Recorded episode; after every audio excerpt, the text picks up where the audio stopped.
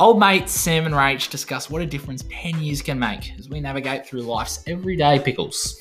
Each week, we'll read an issue or a situation that was sent in and give our opinions on the topic.